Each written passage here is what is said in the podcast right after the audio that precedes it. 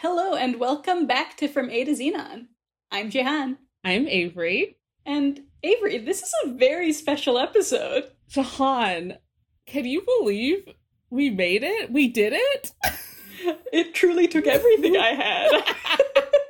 I was watching the movie five minutes ago, but here we are, twelve episodes into the return of From A to Xenon. We, which means we did a full year. We did a whole year, which comes out to a year and two months when you include our prior attempt at the podcast. But yeah, we did it. We made it a year, and we thought to celebrate, there was no better movie for us as friends, for this podcast and this podcast history, and for bringing Adam along with us, than to return with Camp Rock two. Ah! We're going back to camp! Yes, we're going back to camp, and the reason this is particularly special is because of our first, our first two episodes were Smart House and Camp Rock. But in twenty eighteen, eons ago, when we were youths, before the Jonas Brothers had reunited, would you believe it? We recorded a Camp Rock two episode. We did. Yeah. And through like time conflicts and life and struggling, we never aired that episode. That episode never got edited. It's somewhere in our vault somewhere. And I don't know. We'll we'll never see that episode again. But we figured after a year of coming back, after a year of revival, we gotta go return back to Camp Rock and give the people what they truly wanted. Because we left them on a cliffhanger. They knew it was a sequel, and we left them hanging. They've been waiting since two thousand eight. uh, yeah, I guess when we recorded this episode, initially, that movie was only ten years old. Now it's fourteen years old. Listen, time is a past. No, well, wait. Camp Rock, the first Camp Rock came out in two thousand eight. The second Camp Rock came out in two thousand ten. Oh, second one came out two thousand ten. Yeah. Okay. Good, good, good, good. Thank you to our historian. All right. Um, so we're going back to camp, and so is Mitchie. Guys, open those umbrellas. Check to see if the bell works, because we are getting ready to go back to Camp Rock. Mitchie, our girl Mitchie, which... if you remember from our last episode, we found out it's short for Michelle. We think. We never actually determined that because they don't give her a full name, but that's the only name we could find that it could possibly be short for. Yes. Our girl Mitchie is in the car with Mom, and we are headed back to Camp Rock. And Mitchie is so excited because she hasn't seen Shane, yes, Shane, of Connect three, lead singer, who you remember in Camp Rock one was kind of an asshole and very self-centered, and it took him going to camp and singing that beautiful duet with Mitchie called This Is Me to like get his life together. If you may recall, they became a thing, but they haven't seen each other since camp. It's been almost a full year. And you know what? So just for the background for those who somehow haven't seen either Camp Rock or listened to our episodes, Mitchie is played by Our, the love of our lives. Like, as much as we love Hillary Duff, that's how much we love Demi Lovato, to get you a little up to speed. Avery and I would die for Demi Lovato. Uh, Mitchie is played by Demi Lovato, who is... So, what's happened for, De- uh, for Mitchie in that year? Not just talking to Shane constantly and not seeing him, but also she no longer has bangs. So we're really off to a better start this mm, summer. we are. We are.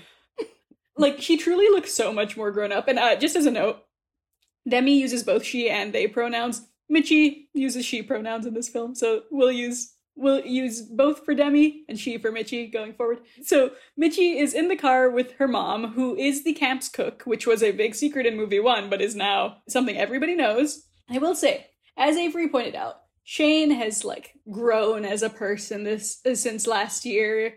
Everybody seems to have, and the thing they're really excited about is seeing each other. Because, you know, texting's all cool and all, you know, you can you can text all you want, but like, it's the butterflies of seeing somebody in person that's just like, that makes it all real. But there's a problem. On the way, Demi and her mom see a sign for Camp Star. It's across the lake. We don't know what that is. Mitchie gets to camp, reunites with her old friends, Caitlin and Peggy and Ella, I think. I don't know. Are you just naming random people? and, Then she also reunites with Tess, who was, in fact, the antagonist of the last movie. And we have to ask, is Tess going to experience a Sharpay moment where all of her character development from the prior movie goes away? Let's find out. Shane may have grown as a person, but has Tess? And Tess immediately is, like, seeing these girls cheering and greeting each other and is like, I guess nobody wants to know what's going on with me. Because they, you weren't in the crowd of cheering girls. You were standing off to the side, Tess. This is a you problem, not a them problem. But they seem to be on good terms, and they happily, like, are like, well, we already know because you post Facebook statuses all the time. Burn. So the girls all want to hear what's going on with Shane, even though Mom didn't want to get her hopes up. So there's clearly, like, it's in the air. What's going on with Shane and Mitchie? What What's happening? Shane, of course, played by our boy, Joe Jonas. Mm-hmm, mm-hmm. But where is Shane, Avery? Our boy Shane and the rest of the Connect three, played by, you know, Nick and Kevin Jonas, we have issues because the bus has broken down on the side of the road. And our boy Shane is trying to, like, fix a tire, do something. I don't know. But his whole plan is like, he's like, oh, we have to get to camp because he wants to surprise Mitchie and get there first. And, you know, go with his opening line, hey, Mitchie, uh, to see her. But we have problems because as soon as, like, Shane, you know, does his thing with the wrench and the tire, Jason, played by Kevin Jonas, is like, oh, here's this, like, bolt thing that I think is important. I put it in my pocket, and the bus goes tumbling down the ravine. I do not, I, I distinctly actually remember saying this last time we recorded this episode because it shocked me then and it shocked me now. Why do we need to see a whole tour bus tumble into a ravine for this right? movie? Like, we, who had the budget to do that? Where did the money come from? Didn't you spend it all on hiring the Jonas Brothers? Y'all had money to wreck a bus? Okay, like, I, okay. But, but for what? And why? And for who? What child was like, I could really use a tour bus rolling down a cliff right now? And that does nothing plot-wise. They were always going to surprise Mitchie and spend the whole summer at camp. The bus has nothing to do with that. It's not like their tour is canceled because of the bus. That all that just makes them a little later than planned.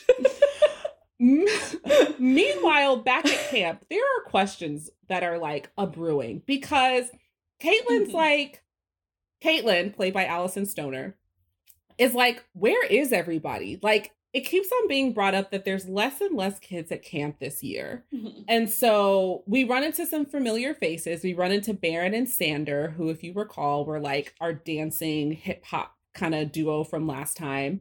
But I, I don't know if you noticed this, Shahan, too. Like, I definitely noticed the new energy that Mitchie has, like, being a returning camper. Because, like, if you recall, like, she, the first Camp Rock, she was definitely, like, excited about going to camp, but, like, really doubting herself and really embarrassed that, you know, her mom mm-hmm. was a cook or or the cook at camp. And now, like, it's a whole year and Mitchie's, like, queen of camp. Like, that was exactly my reaction because all last year it was about how it was Tess's show and everybody was her backup singer. Tell me why everybody is Mitchie's backup singer, which feels like you didn't learn the lesson last year.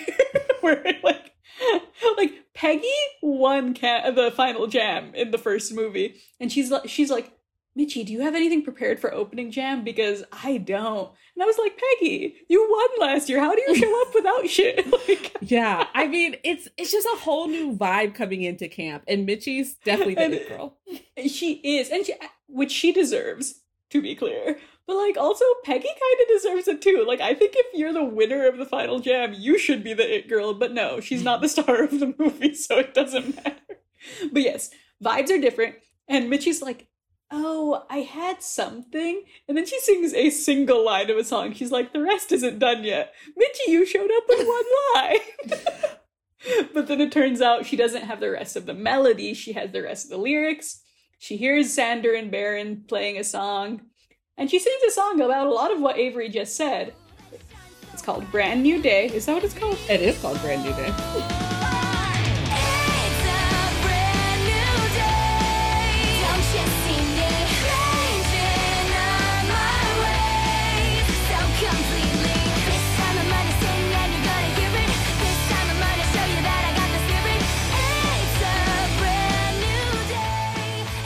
is a brand new day.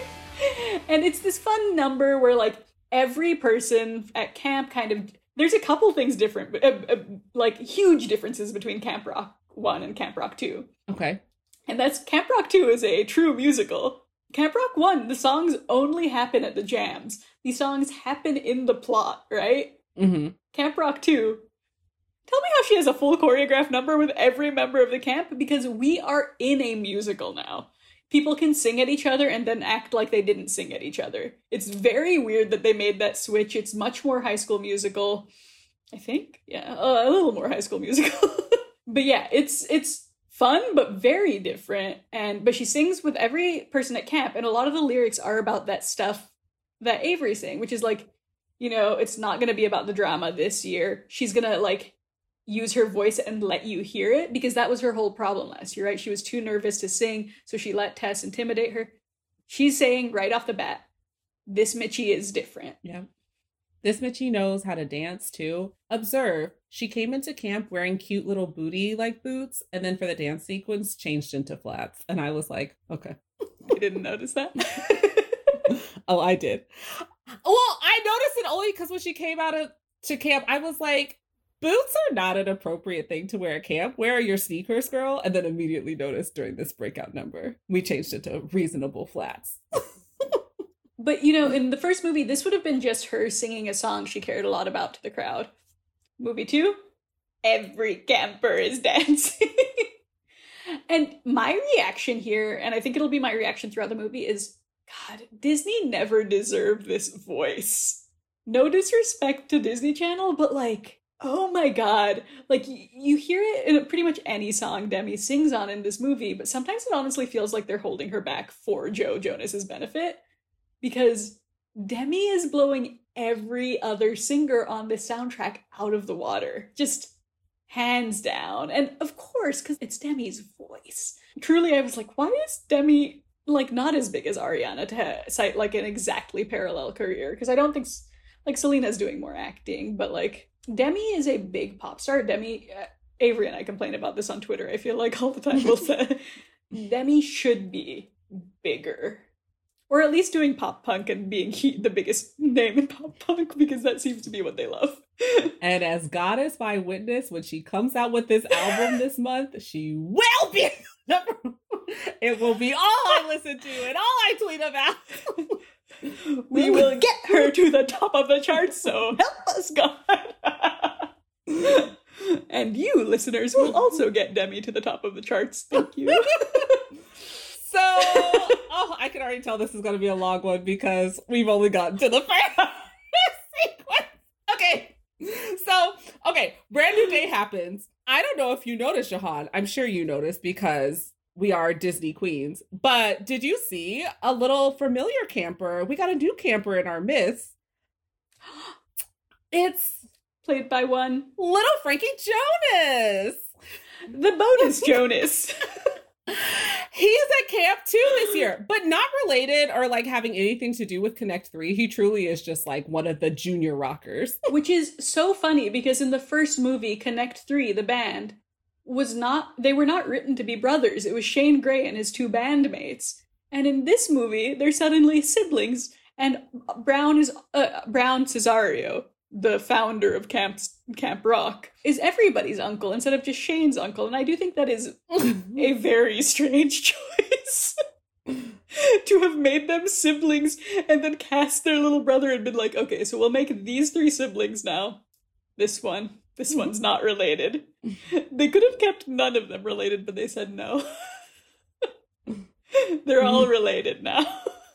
It's so strange. We see little Frankie Jonas, and then Shane and his brothers arrive, because they are now brothers. He like they arrive on a truck with chickens. Shane falls over because they tied his sneakers together. Mitchie leaps from the stage to run to him. Very excited. And tell me why, I I gotta say, this whole movie, I have a bone to pick with Uncle Brown. He is my enemy in this film, but the first thing he does wrong is he's like, they tell me they're here for uh because they missed me so much, but I think there's another reason. Why are you gonna blow your nephew's spot up in front of the whole camp? Why are you like encouraging the Shane and Mitchie gossip? You are an adult man. That's when Mitchie finds out Shane and his brothers are there for the whole summer, which is really exciting. Um, and Shane's like, you know what? Don't worry about us. Treat us not as rock stars, but as normal campers. And everybody's like, all right, and turns around and doesn't pay them any attention. Which is good for the movie, because in the first movie, people were always running around chasing him screaming. But it does mean that the whole movie does treat them as, like, normal people and not rock stars. And that'll come up a little later, I think, actually. Okay. It's very strange. I, yes, yes, yes. Because we're just pretending they're normal camp attendees. So now they're brothers attending camp instead of rock stars. I don't even know how, like, I guess this would be equivalent if, like, One Direction got to, were, like, still together and being like, oh, yeah, we're at camp. Like, treat us like normal campers. Right. Or the Jonas Brothers. Oh, yeah. And the Jonas Brothers. But um so Brown does tell us that there aren't as many campers because of Camp Star.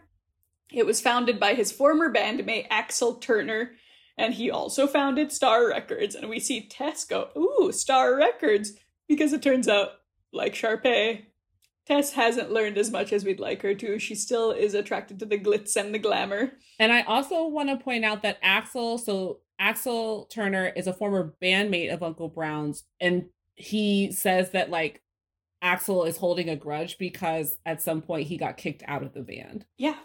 So so there's there's some bad history here. Um, and then some boats drive by and shoot parachutes out at the campers. Well, they, they shoot projectiles that then parachute down. Everyone's like, we're under attack.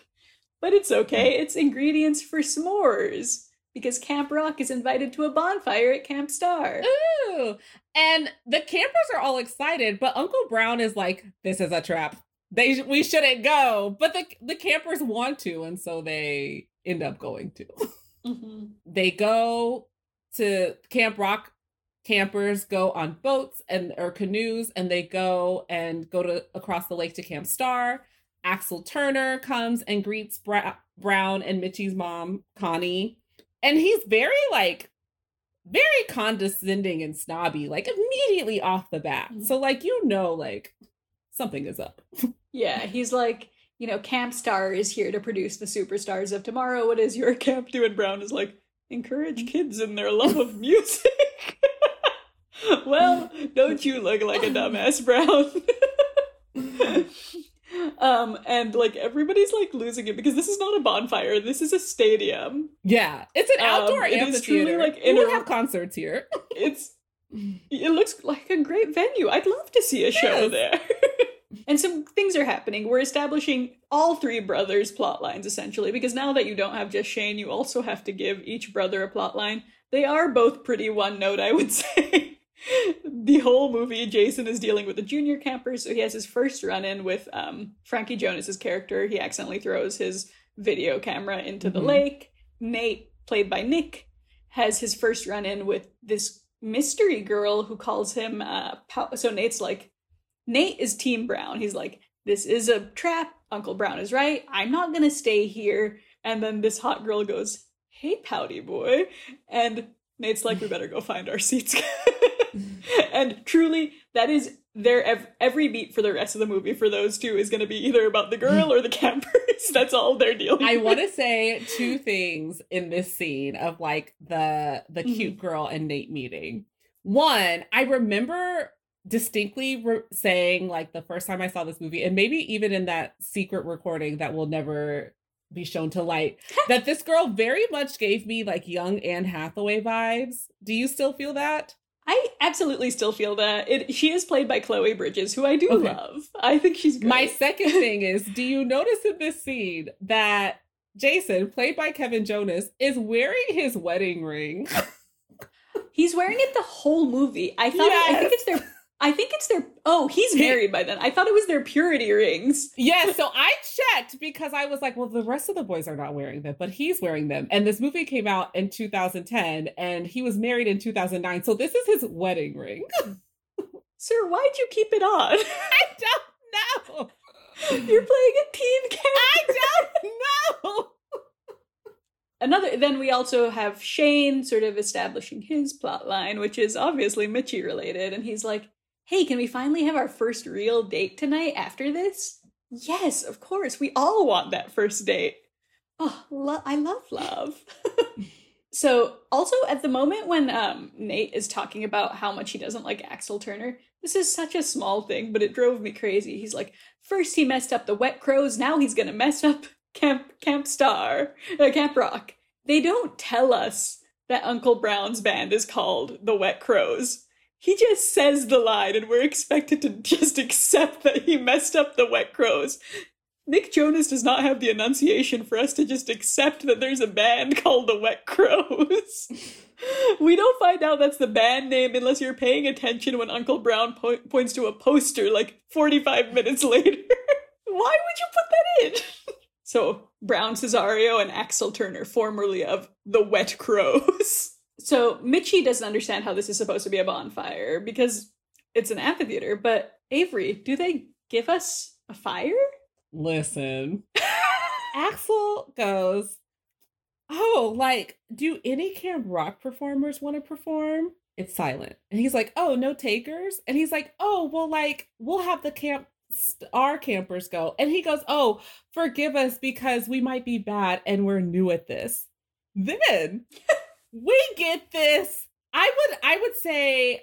The vibe I, it was giving me was like Chris Brown Neo vibes of a camper singing a song called Giving You the Fire. And fans, I know that we're supposed to be on Team Camp Rock and like not, keep, not Team Camp Star. Like, you know, we got to stay loyal. But when I tell you that my shoulders were shrugged, like I was shimmying.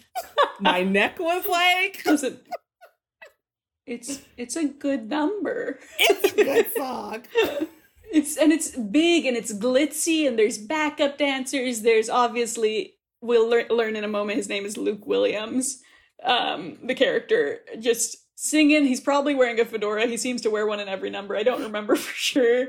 And, you know, the the hot girl who was talking to Nate is on the keyboard having a blast. And also... The bonfire is all, not, there's no bonfire, but there are pyrotechnics, okay. You know, like there are like, there's fire coming out of the stage. So yes, they do give them a fire, if not the bonfire. Um, uh, and then at the end of the song, Dana is like throwing her arm up as she, that's the girl's name, sorry, hot girl, throws her hand up at the end of the song. Her bracelet flies off and hits Nate in the eye. It was kind of that physics, though, of, like, Cadet Kelly and her hat falling off, because I was like, how is this, like, physically happening? Listen, no, she threw her arm so hard that a, a bracelet flew hundreds of feet. And then Axel Turner shows who he really is. He's like, hey, that was pretty good, right? Well, you know, we're actually understaffed. So any staff who leave Camp Rock for this camp, I'll pay you double. Listen, I'm working at a summer camp. I'm going to take double pay. I don't have loyalty. Listen, I don't believe in, like, loyalty to your boss. But it's rough. All the Camp Rock counselors leave. And then he's like, and any campers who want to transfer, we can sign you up. Our bunks are air conditioned. So campers start signing up. We think, oh no, who's going to leave? We don't know. Hopefully none of our friends. And meanwhile... Nate and Dana are super awkward. He just... Super. This boy can't get it right with her. She's like, oh, sorry about that. You can keep the bracelet. And he's like, what would I do with a bracelet? Nate, Nate, don't do this to her. um, And so the, she tells him he has pretty eyes. He's like, thanks, they're in the middle of my face. So really just... And we learn that Dana is actually Axel Turner's daughter. And she's like... Once you get to know him, he's a really great guy. Girl, he literally just stole all of their counselors. Are you sure he's a really great guy? We got some star-crossed lovers situation happening right now. Sure do, because Axel even tells her, he's like, stay away from that boy. And she's like, he's clearly not into me. He told me his eyes were in the middle of his face. It won't be a problem. Meanwhile, our girl Mitchie is like going around Camp Star trying to round up the mm-hmm. other campers. And she runs into Luke Williams, our Neo Usher-like camper who was singing, giving us, he was giving us the fire. Tell me why Mitchie pretends she doesn't know who he is. I know. He's like, he's, she's like, oh, who are you? And he's like, you just saw me perform on stage three minutes ago. And he's not wrong. She did. Like, I love when this a decom pretends something that happened two minutes ago deserves a montage or something. But girl, you were there. And Luke is like, oh, you're like Mitchie. You're like Shane's girl. She's like, how do you know that? And Luke's like, you have to know the players to like play the game. So like Luke is out here like, he's all about the connections and networking and playing to win and all this other stuff. And so he's like, yeah, like you should join, you know, Camp Star. And Mitchie says that like, oh, no Camp Rocker would want to join this overproduced ego factory, I'm quoting, in a million years. Right on cue, Tess comes through the door and says that she's called her mom to let her switch camps. Tess, when will you learn, girl? Why do you make your life so hard? I mean, where is the loyalty? Where is the loyalty? And Mitchie's like, I can't believe you. And she's like, well, good luck finding a spotlight with the both of the with the both of you all in it. Yeah, a spotlight like, big enough for both just, of you. I just can't believe. Yes. And she's right. They they both have huge egos. Um, it's so funny to me that like she he's like, hey, it's a tough business. And she's like, it's a summer camp. He's like, it's to you, it's a summer camp. To anyone at Camp Star, it's the first step into a long and illustrious career. And this is something, this is where that thing where they don't treat Connect three as uh, pop stars comes up. Because it's like, which camp has actually produced successful pop stars? Camp Rock. But we're pretending that Camp Star is this like, like that does not apply to the movie at hand. Like, as far as the movie is concerned, Camp Star is the place to be, to be successful. And I was like, sorry. Isn't Connect three like the biggest boy band or something? But that's me de- reading too deep into this. so, so much for Mitchie and Shane's first date, because this night has not gone as planned. The next morning, Brown is happy to tell them that very few campers left. However, almost all of their counselors left and they were already understaffed. So they can't go on. Camp is shutting down today. Uncle Brown is about to go and call all their parents and tell them to pick them up, I guess. Like, right. I don't... You make plans when your children are away for six weeks. You can't send those kids back, Uncle Brown. Right? Like, I'd be pissed if I was a parent. I'd be like, what the hell? I got rid of Frankie Jonas. You cannot send him back to me. And so the older campers... Well, Mitchie kind of rallies the gang and telling them that, like, this is their summer. And they they can't back down. No, we Javon. can't. We can't back down. Not right now. Cue the music. We can't back down. There's too much at stake. This is serious. Don't walk away. Can't pretend it's not happening in our own backyard. Our own home plate. We will come out. We will come out. Do you hear your name? I'm not confused.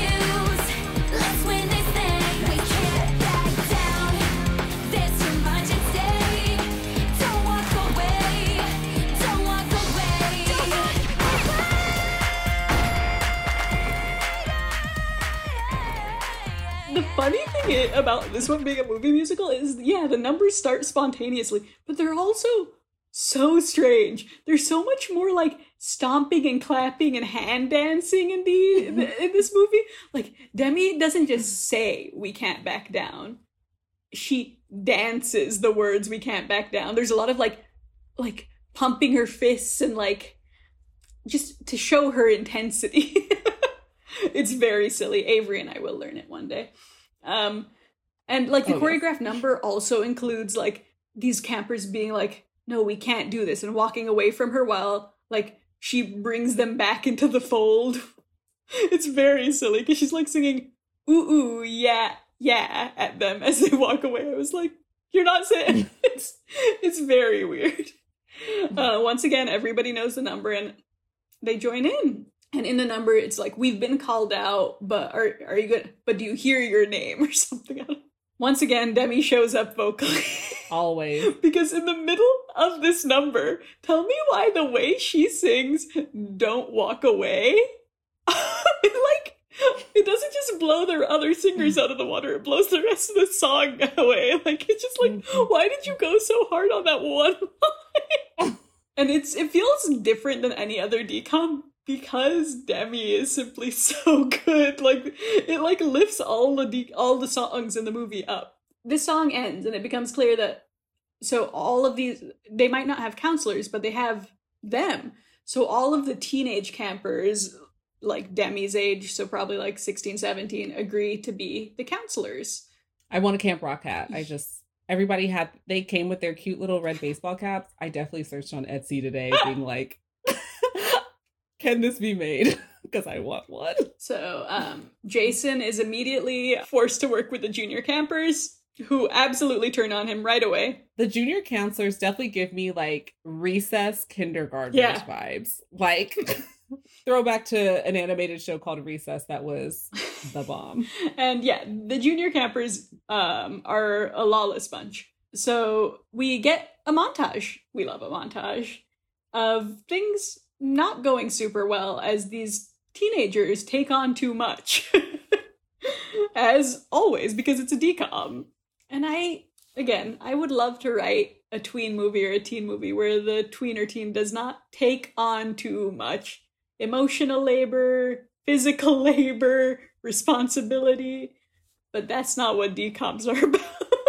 uh, everyone's, you know, it's just starting out. So everyone's in the wrong place at the wrong time. They're just learning the schedule. And it's like, yes, this was Mitchie's idea, but why isn't Brown implementing it? Why is Mitchie still the person making the schedule? What is Brown doing this whole time? That is my problem with this man. Why is Mitchie making all of these calls? I get that Mitchie has taken on too much responsibility, but once Mitchie said, hey, we'll be your counselors, Brown should have said, great, I'll make the schedule. I'll make sure things happen. That is not what happened. I'll teach you how to lifeguard or C P R. Thank you. You're so right. Jason, meanwhile, like, has just given up on these young campers. He is fully making a birdhouse under the table. And this is important because his bit in the first movie was every time he talked to Shane, because he wasn't at camp in the first movie, he was like, hey, can you make me a birdhouse?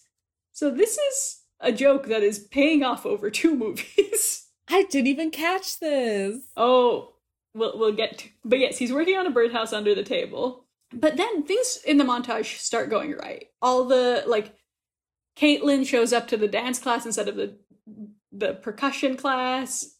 Nate gets to his... Everybody starts getting there, and the campers are learning from these these older kids who have experience. It sucks for the older kids that they don't get the camp experience, but I do think this is how actually how camps work. Like, I think once you're like sixteen, seventeen, you become like one of the counselors. That's kind of a thing. So it's not terrible, I guess. Shane catches Nate being a total creep. This boy is sitting with binoculars, watching Dana rehearse on her lakeside baby grand piano. Right? I was going to say, why does she have a giant piano just like hanging over the lake? Listen, she must be on her Vanessa Carlton shit because something had to have driven that. no! Is that, is that where Vanessa it. parked? Like, right on the lake. It's very strange. Shane's like, what are you doing? He's like, lifeguard duty. Schedule's a mess, but you can't be too careful, sir. So Shane is trying to pull Mitchie away from her clipboard, but she's like super overscheduled and she didn't, she, her mom needs kitchen help. And Brown comes in to say, you're doing a great job, instead of taking over for the child running his business. Right. I'm over here sitting here being like, is Mitchie getting paid? Like, what? What are these child labor laws? I know they're supposed to be doing this for the love of camp, but like, Brown is exploiting these children. Uh- And Jason uh, finally talks to his junior rockers, and he tells them they don't deserve to be rock stars if they don't, if they can't like be respectful. And they finally quiet down, and it seems like they're finally getting somewhere. He's like, who wants to be a guitarist? Who wants to be a... Then he's like, who wants to be a lead singer? And some kids raise their hands. He's like, well, you're going to need some tighter pants and a tambourine, which is just a fun throwaway joke. As Shane passes by, he goes, I heard that. Truly like twenty feet away outside the cabin, which makes the joke funnier to me. Listen, so, sometimes an e-com just hits. I think in the, after this next scene, we see Nate. He's still creeping on Dana, right? He sure is. And this time he gets wet because some like wakeboarders are passing by. And so he gets sopping wet. He has to come ashore. And he and Dana talk. And so like Dana's like, you know, trying to be real sweet and like try to open up and like share some things about her. She confesses that like she wants to be a dancer. And creepily enough, why does this girl have Nate's name written on her wrist in permanent ink? She, she was like, you know, I was just doodling and I doodled your name, but I did it on my wrist in permanent ink. Sorry, why is this in here? I'm like, ma'am, this is not subtle. Like, this is it's weird. Not, it's so fucking weird. Like, it really, it takes me out of things every time. But, you know, she is trying to learn about Nate. She's like, so I want to be a dancer. What do you want to be? And he's like, I guess I've never really thought about it. And she's like, I guess because you'd want to be you. Because this is the one time it's acknowledged that he's a rock star, I guess. Yeah. But then her dad starts coming and she's like, oh my God, I'm so sorry. I'm not supposed to be talking to you. And she makes this boy hide under his flipped canoe in the water. So shameful. This this is not how you treat a person. And he, under the canoe, he's like, you know what I want to be? The kind of guy who can tell you how he really feels. I hate canoeing. Okay, Nate. And that's the thing. Like, Nate always has, like, great answers or, like, perfect responses. But, like, after Dana's gone. Yep. Or, like, after they're done having the conversation. And it's always like, oh. She makes him nervous. It's sweet. Yeah. So Mitchie and Shane reunite. Um, sh- you know, she's having the best day. Things are finally going according to plan. Um, and Shane is like, now that everybody else has gotten some of your time, I am demanding some of my own. And I, listen, I didn't care for it.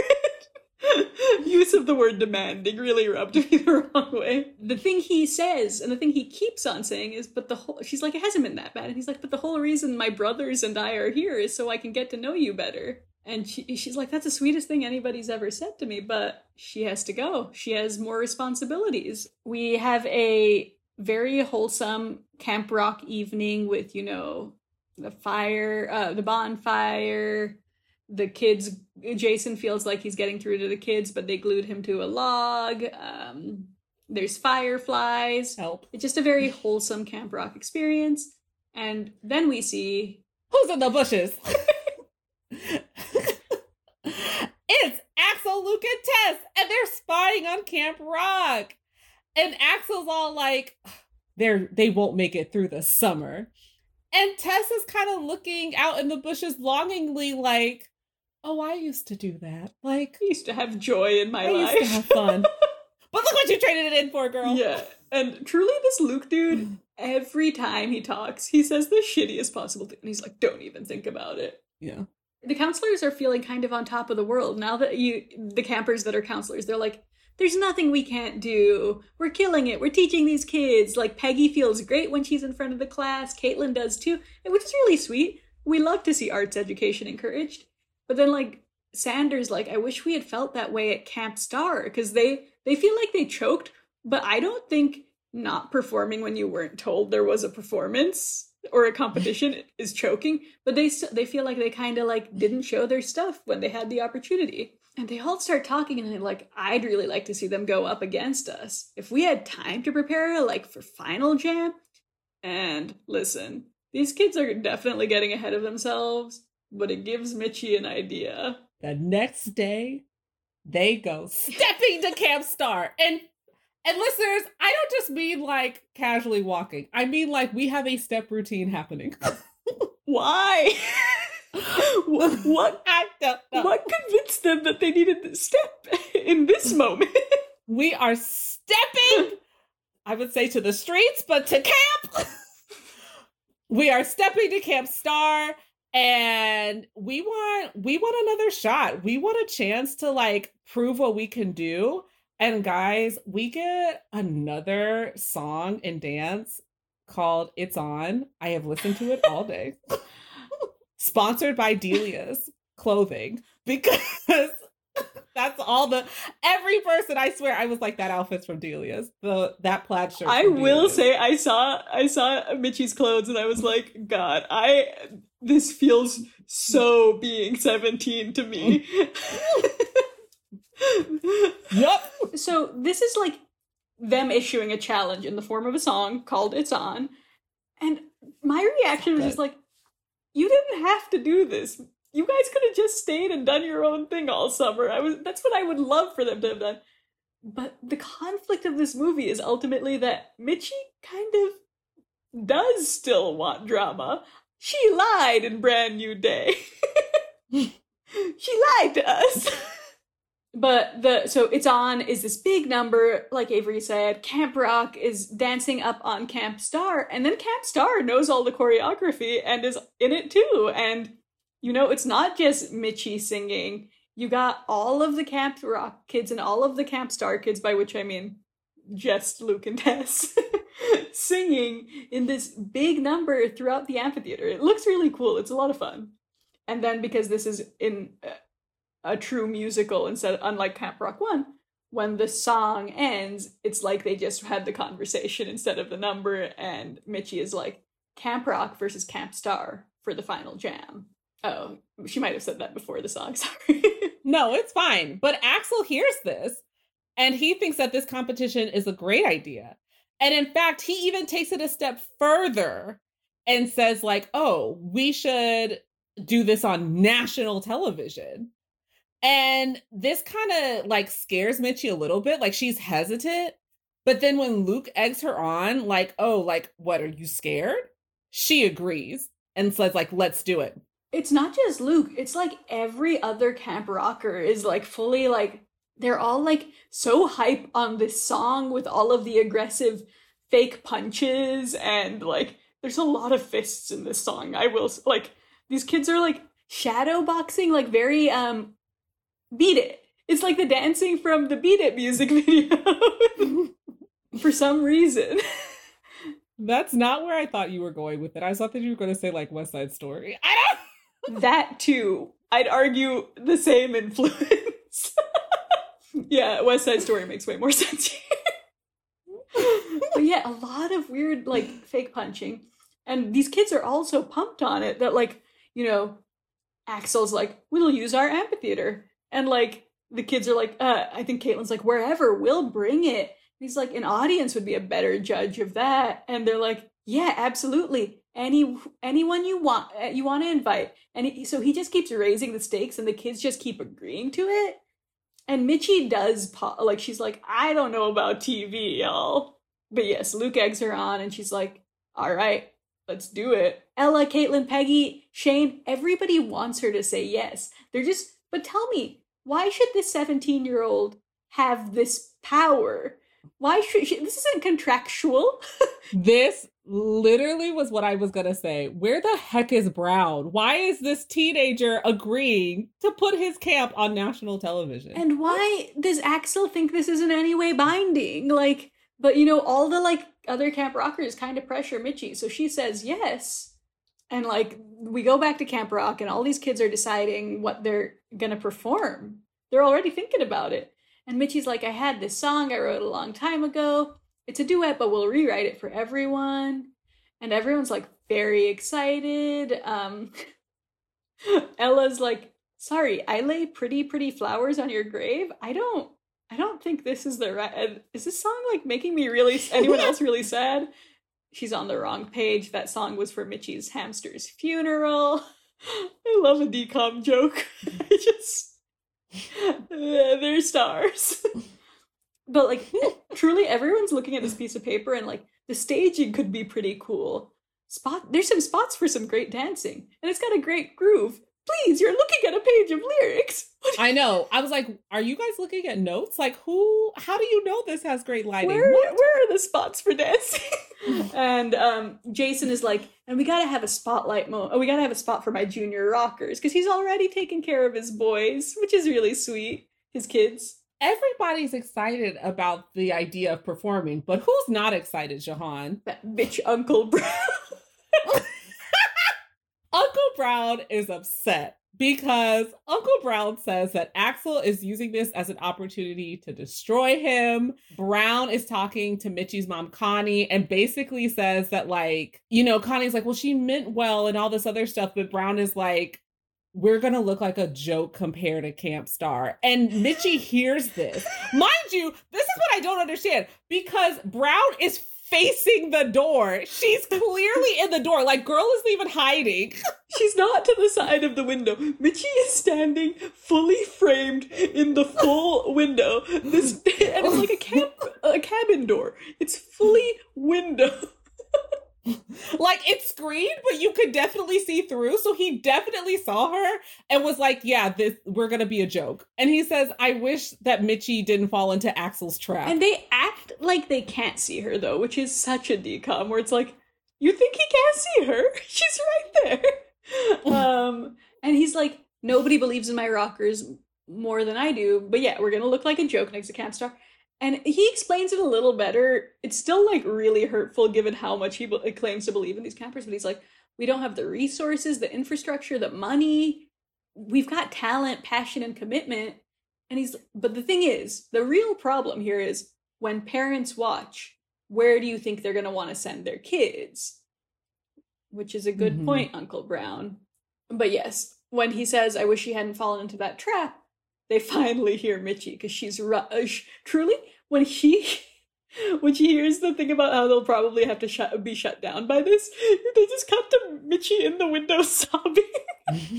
And like when she, he's like, I wish she hadn't fallen into that trap. She takes off running.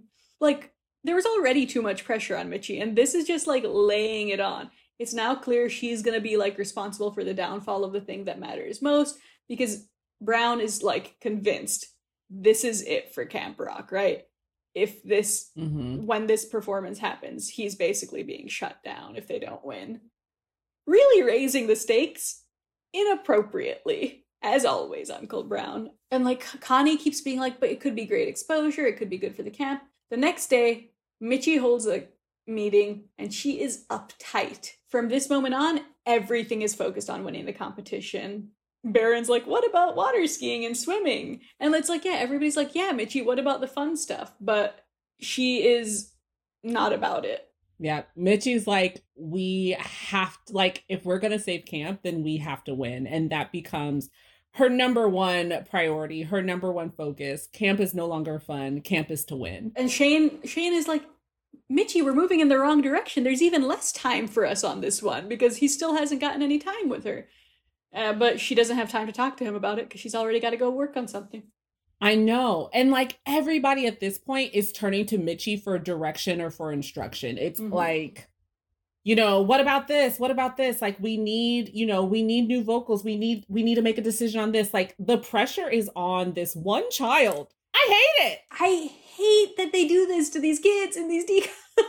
It is just, it's so rude. And like in the back of my mind, like now that you're bringing up like how Connect three are like the biggest boy bands, like where are their choreographers? Like, why couldn't they get some some some band talent to like come and support Mitchie? Like, why is it on this one it's girl? So frustrating. Again, she heard, she essentially she heard Brown say, basically, Mitchie agreed to this and this thing is going to end the camp she loves. So she's now like, the stakes are high and it's all my fault. Yeah. So she is being so aggro. Like, the kids are taking breaks and she walks in and is like, I thought you were going to be rehearsing. They've been rehearsing for five hours. And she's like, well, it needs a lot more work. And she's like, she like, like Avery said, like is thre- basically threatening them with camp shutting down. I thought she was going to like keep that from them, but she's like, um, do you want camp to shut down? When Peggy's like, you should hear this funny story. She's like, oh, is it the story about the kids who's like camp shut down? And I was like, oh my God. Mitchie is going through it and she is showing a side of herself we do not love. But again, this is all Brown's fault. That is the villain of the movie. an adult who does not know how to take care of children. And Jason is like, hey, Mitchie, my junior rockers and I have been working on a spotlight moment. And Mitchie's like, sorry, they're going to have to be a background moment. So she is, and like, these kids are like, I, I think it's Baron or Sander is like, uh, oh, Sander, who's like, if I wanted to go to Camp Star, I would have signed up. And like, it's true. What what the hell, Mitchie? This is the fun camp. But it's, that's not, if you want this camp around, that's the way it's got to be. And like, Brown sees all these kids. This bitch Brown. So Mitchie leaves like in a huff, like to go do like a dozen other things. And like Caitlin, Ella, Peggy, all these kids are like, I love her, but I'm going to kill her, which I think is a very sweet way to address this, where it's like, they still love Mitchie, but she is driving them up the wall. And they're like, she's taking the fun out of summer. And Brown sees that and he hates that, because this is like what his camp's about. And he turns to Shane and he's like, I think you know what you've got to do. And this really pissed me off, because you saw this girl stressed out of her mind about saving your camp. And you d- it's like that thing of like the mental load with parents, where it's like the mom who has to do e- every single thing. And then the dad who's like the fun dad. And it's like, Brown, you don't get to be the fucking fun dad. You own this camp. But it's, so he sees the weight of the world on this teen girl's shoulders and is like, let's fuck up her day. Jahad says, you need to step up. Shane and Connect three go get the junior rockers and start a giant water balloon fight for the camp. And Mitchie's like, sheet music gets soaked.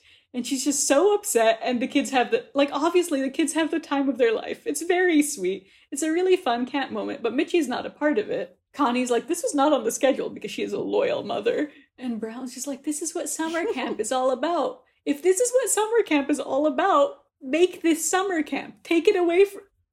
I get so mad about it. I can tell. You are, you are going through it. And I'm... Mm, Uncle Brown, you better watch out. Jahan coming. Brown Tesario's a stupid name. While I'm at it. So the wa- yeah, the water gun or the water balloon fight happens in the middle of their mm-hmm. rehearsal. Mitchie's pissed, but like that night, the cam- the campers at the bonfire are saying that like today was mm-hmm. so much fun, like they had the time of their lives. Meanwhile, Shane is looking for Mitchie. He finds her like in one of the, I guess like the, it's not a cabin, but like in one of like the areas. Is it the dining hall? I don't know. Anyway, but she's like looking over the soaking sheet music, and he's over here like, oh, I made us a moonlit picnic because, you know, I'm so great. And Mitchie's like, I'm too busy. Like, I have things to do. She's clearly still upset about the balloon fight. It's just like, she's like, what were you thinking? And he's like, that it'd be nice to have a little fun. And she's like, you think I'm not fun? And he says, the once again, the whole reason I came here was to get to know you better. And she's like, well, this is me trying to save something I care about. And Avery, what does Shane say back? Well, so am I. Because I like, this is him trying to save what he cares about, which is them. That's beautiful. Oh. And she, and Mitchie's like, well, how's that working out for you? Not great. And to me, I, that felt like a that felt like a this is it for us. Like they like yeah, they're done. What comes next is so important to Avery and I. I mean, Jahan and I have a lot of like references and inside jokes and like quotes over the span of our, what are we on here? fourteen of our, of our friendship. fifteen. fifteen of our friendship. I would have to say this next song from Camp Rock two is probably like in our top ten reference. It's our song. It is our song. Like freshman year of college, Avery would like Skype me. Were we Skyping? We were Skyping. Um, and I would have this song playing on Spotify. This song is the... If you were to go to High School Musical two, they gotta go your own way of this movie. It's just... Yes. It's the This Is Me, uh, Gotta Find You of this movie. It is the big Shane and Mitchie duet that I think is the best song in the film, the best song in the Camp Rock films. It's just, like, so important. The song, for those who actually want to know what it's called, is Wouldn't Change a Thing, yes, right? It is Wouldn't Change a Thing, and okay. I would not change a thing. Okay, I was going to say, because sometimes I just call it Our Venus and Mars. It is Our Venus and Mars song, because the song lyrics are, we're like fire and rain, you you can drive me insane, we're like Venus and Mars, we're like different stars, but I wouldn't change a thing. And it's so good. You, me, we're face to face, but we don't see eye to eye.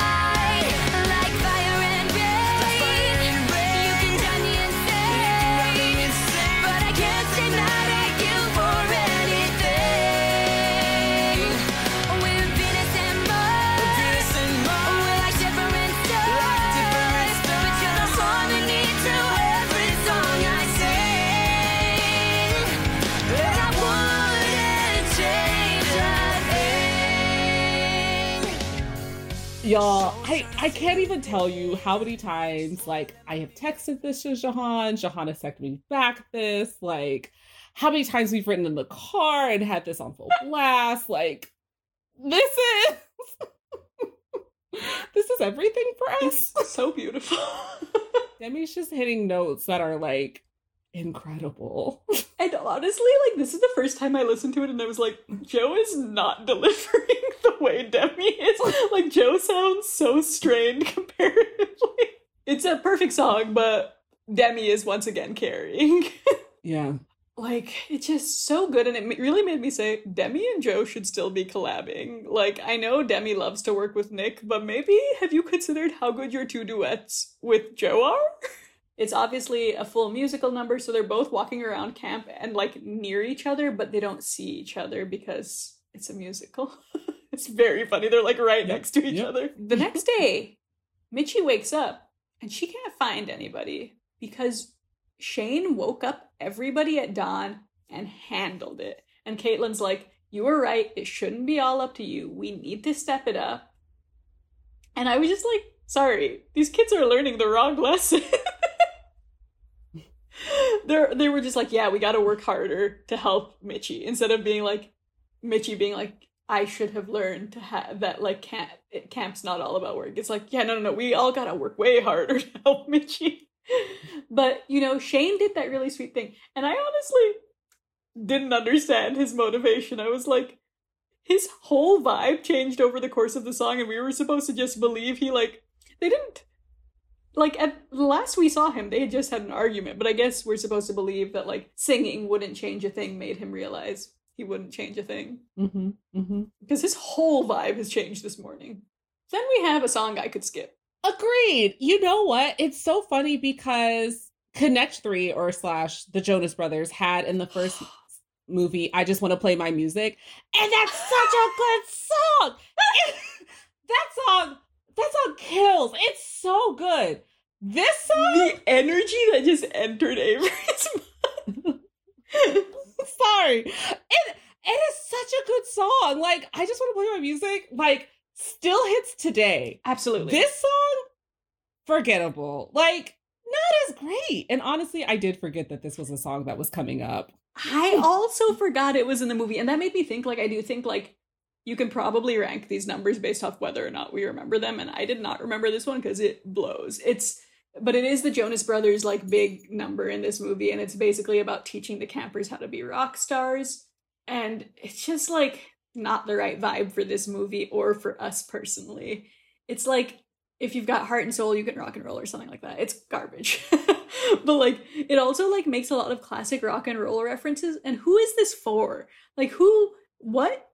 sixteen year old, what, like, well, honestly, if we're being honest, what thirteen year old watching this in twenty ten gave a shit about Mick Jagger, David Lee Roth, or Axl Rose? Like, hey, we got the the boss Bruce Springsteen reference. That's why I didn't say him. I was like, I guess they also mentioned Bruce Springsteen, which, yeah, I guess he ca- he I I care about him. But yeah, this number should have been cut. I agree. I agree. There's also this very weird part where, like, Joe talks and he's like, when the spotlight hits me, yeah, yeah, right there. And the fan blows through my rock star hair. And I was like, God, I hate this.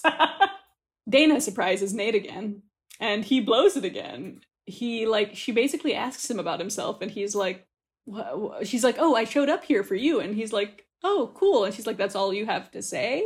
Because she feels like he's just like every other teenage boy. He's like just there. At the same time as Nate is blowing it, Mitchie is making up, making it up to Shane. She, it turns, so it turns out she is capable of having fun again. So maybe she learned her lesson too. Um, she takes him on a surprise rowboat outing and they finally have their quality time. And I will say, as they're having this romantic montage of like talking and canoeing, I forgot about this song. I did too. The You're You're My Favorite Song. Cause I always think like, I'm always like, Wouldn't Change a Thing. This Is Me, like the duets of my life. But like, this song is really cute too. Like, I was like, I forgot about this song, but I did like this song. This is a cute song. Yeah, it was fine. I enjoyed it. it. It just like, I really think it, those other two are so important to me. And like all the other ones we're calling out, like It's On, they're yeah. all so much more fun. I got to give this one another chance, but I think it followed that Rockstar song so closely. I was like, God, another disaster. Oh, maybe. I know I just watched this in the last twenty-four hours, but I think between Brown and like life in general, I was just in a real... real bad. Brown has me on one. But um so Nate is struggling with romance, so he turns to his brothers for a really fun like little scene where they're like, I I can't get the girl, basically. He's like, she just wants to know so much about me. I don't know how to talk. I always screwed up. And Shane's like, she just wants to know you care enough to tell her about you. And it's very, like, good advice and very sweet. And it's like, oh, okay. He, your boy has done one thing right romantically, and now he is an advisor. And then Jason also, also like, nails it. He's like, he's like, so Nate's like, I don't know what to say. He's like, you're a rock star. Just sing it. And we get another classic Camp Rock two number. We get a song called Introducing Me, which I do remember this when this movie came out being a little controversial because it sounded like a Jason Mraz song well, that everyone was like, wait, did Nick Jonas steal this song? Jason Mraz thought that too. He sued them. Ah! I don't think he, I'd have to double check, but I'm pretty sure he didn't get anything. It sounds ex- a lot like I'm Yours though, is the, I I don't know if it sounds enough like I'm Yours. Yeah. The opening for sure. Like later in the song, not so much, but the opening is like very much sounds like Jason Mraz's I'm Yours. When you don't on me in your bed, I felt it. Yeah, it's absolutely similar. Yeah. But yes, it's very similar vibes. Um, Nate in this song is just, you know, sharing all the random facts about himself. He doesn't like cheese unless it's on pizza. He has bad taste. Okay. No, but he, yeah, he, he tells her all about him.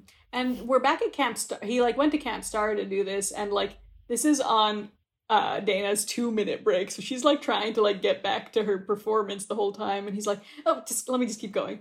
And um, because we're, every time we are at Camp Star, we see Tess and Luke fighting about the spotlight, which I think, mm-hmm. so you just, once again, we see them being like, it would have been better if you hadn't been in my way or whatever. And they keep call uh, like keep calling time, and finally Dana like gets in trouble, and her dad's like, "Why aren't you performing?" And then he sees um he sees Nate, and she gets in trouble, and Nate like skitters away.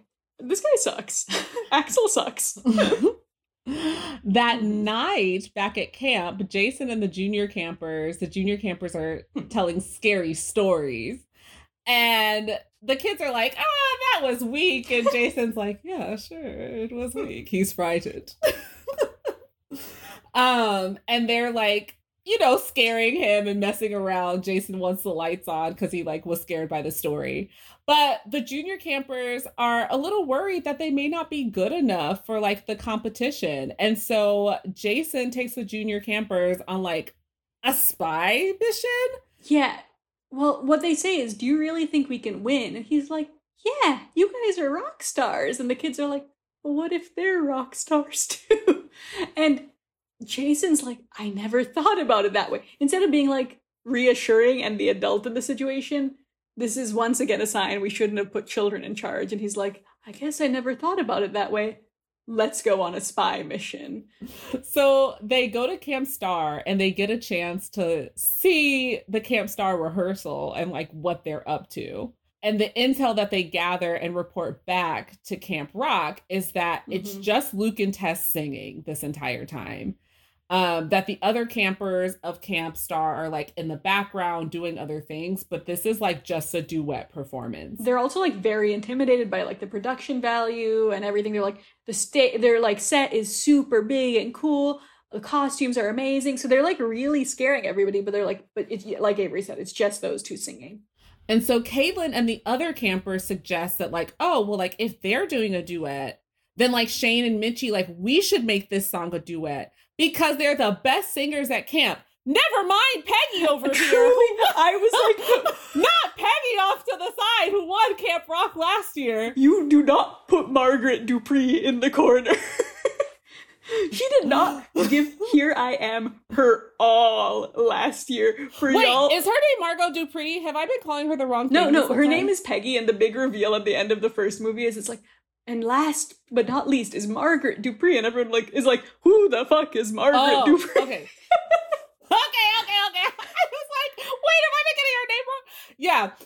So yes, they decide that to let's let Shane and Mitchie do a duet, and let's just like cut everybody else out. And we see little Frankie Jonas look so sad about this, and Mitchie is the one who like she's been like all game-winning decisions the whole time, right? Like this is something she would have suggested normally, like up to this point.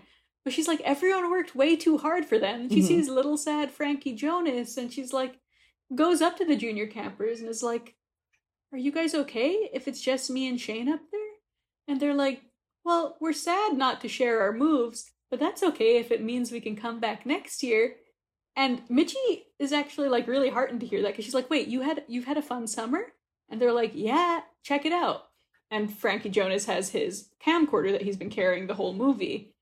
And they like, she like watches all these clips of them like pranking Jason and having fun. And this gives Mitchie a new idea. And she's like, mm-hmm. "Hey, everybody, we've got to change some things." And then we cut to the live broadcast because it's time for Camp Wars. The final jam.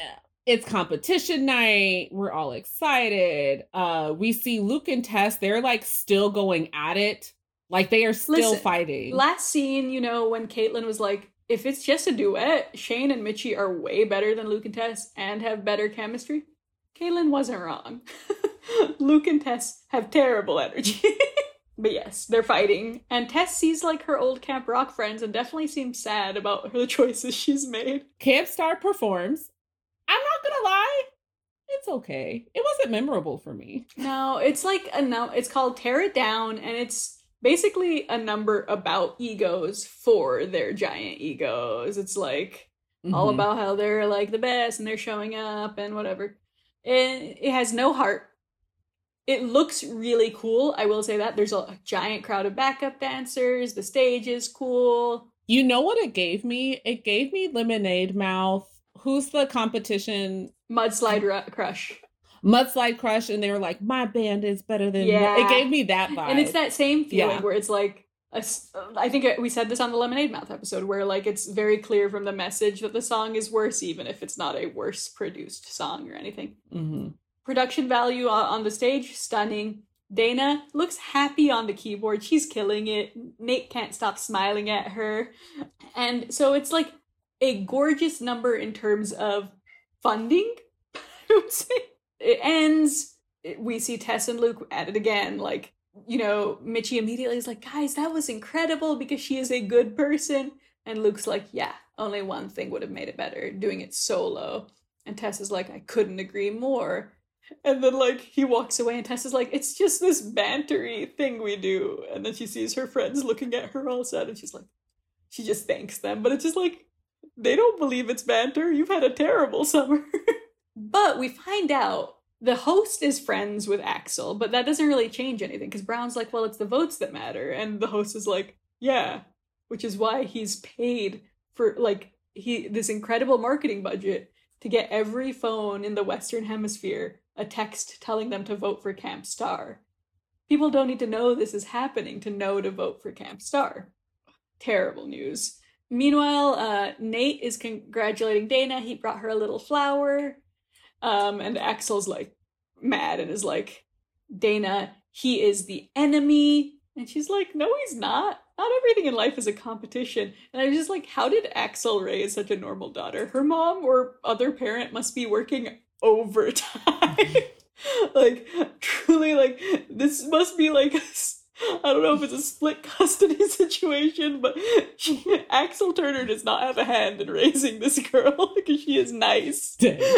Brown and Axel deserve each other. They're both terrible. But yes, um...